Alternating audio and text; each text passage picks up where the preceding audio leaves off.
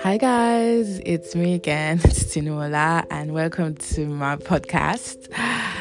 And this episode will continue our series of um, subject concerning um, sexual abuse.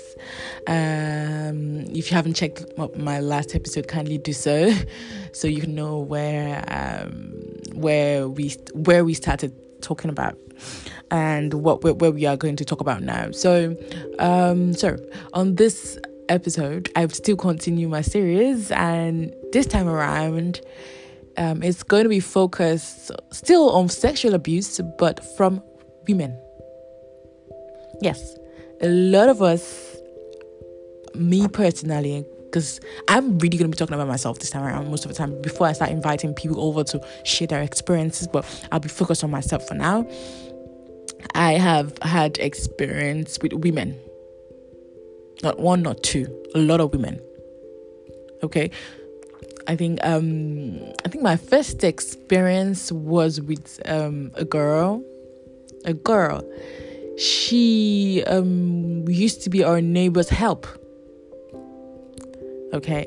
Uh I'm gonna call her Libichi let's just use that for her name. Go Holibechi. Um, so um, I was, if I remember correctly, I probably was nursery two, primary one, kind of, and and I told you guys in my last episode that I um, I've I lived with my grandma, so my grandma would go to work and then sometimes left me with Libichi okay? As my grandma's shop was very far from where we were living at that time at that time so i would stay with um libichi i was really really pretty much like very young. Libichi so yeah. Libichi would um i'd come back from school and libichi would be the one to take care of me to the rest of the night. Sometimes my grandma doesn't come home so i stay with their family okay because we're really like they were close with my grandma so i would stay with their family could be for a weekend so I would stay with them. So it was just like me living with my another of my uncle or my auntie. So I was much, much um, left alone with Libichi. So, uh, but from the name, they're from a, they're, they're an Igbo family. So yeah, Libichi was their help, was the house help.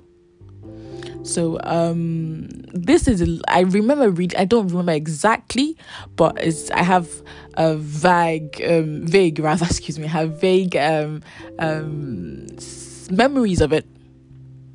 Okay, I know that on certain occasions, I, I'm sorry I will not be able to go into too much details because I can't really really remember. But that was my first time with a woman okay? Um Lebechi would um okay let's just say I would come back from school and Lebechi would bring me food we would eat she would have uh she would I'm sure um, um if I'm not wrong but then she would be done with her chores with her house chores. So she would just probably wait some it would be like a, a moment of like rest. So she would wait for me to eat and then he started she would be like, "Oh, let's act a movie." You usually started like that. So I wanted to act a movie. I'm like, "Oh, okay," because at that time I used to tell myself that I wanted to be an actress. So I loved acting. So I was like, "Yeah, I want to act." And then she, the bitch would be like, "Okay, so I'm gonna be the man, and you're gonna be the woman." I'm like, "Oh, that's cool." And then it would be like, okay, you are a university girl, you know, at that time, you always, in the movies we watch, we usually see these women as university ladies, the way they dress, the way they carry the books, the way they always do. Uh, yeah, so she'd be like, You're a university girl, and I'm gonna be your boyfriend. And I'm like, Oh, okay, that's cool. And then probably the first thing would be like, um, okay, I'm coming to pick you in your hostel. hostel. I'll come pick you in your hostel, and then you come to my place, and then we go drink, you take some drinks, and then we have sex as boyfriend and girlfriend. I'm like, okay, uh, and then he starts, she started rather, and he would be like, she come pick me. Then I just, this is just like how the scene is. Okay, the scene was rather. The scene would be like that, and then before we know, she started to kiss me. He, he usually started with a kiss. Throughout my experiences, he usually started with kiss. So okay, they always had they kiss me first, and they kiss me, kiss me like really like not just Oh, a little kiss, it used to be very deep French kisses. So imagine French kissing a four year old at that time. I used to have a lot of tongue like in me. So yeah, he used to be so much of kissing. And then she would she's a woman. Okay, she had boobs. So she would make me touch her boobs. Like he he started with me touching her boobs, touching sucking them, fondling them, and then she would open me up. Yeah, she would like um open me up. Basically, He, like my my laps, my legs are open, and then she like eats me in all the senses. Yeah, yeah, yeah. And she eats my vagina. She, I think the first thing she does is she kind of inserts her hands in it. I can't remember vaguely. I can't remember like exactly, but I know you usually start like that, and then she eats me, and then she does all these things to me. And after she's done, she makes me hit her. She make like she make me does the same thing to her. And it's kind of I think that's where my first smell my first vagina smell came from. Because I know each time as a lady when I even talk when I when I kind of masturbate or anything, the smell I get from it reminds me of hers. So I think that was my first vagina smell. And then he happens a lot of times after church, even when like normal days, weekends, because the person she was being a help for, they were practically not home. So it was basically me and Lebechi every time. So it used to be that every time I liked it. That's what I never understand. Like, I don't know how I got to like this thing. Maybe it's because they were caring for me, maybe because I saw them as people I could trust. Lib- I don't think I don't I don't I can't remember Libichi threatening to kill me if I told anyone. Because maybe because she said I liked it too. So I like I was always like we're always five and six, always running after each other every time. She'd come pick me at school, to pick me from school rather, and it used to be so much fun. Like I didn't even think I was doing a bad thing. I didn't think for once that I was doing something really bad. It got to like he was like a normal thing for me because well, first off, I'm not doing it with a man. I'm doing it with a woman. So it's different this time.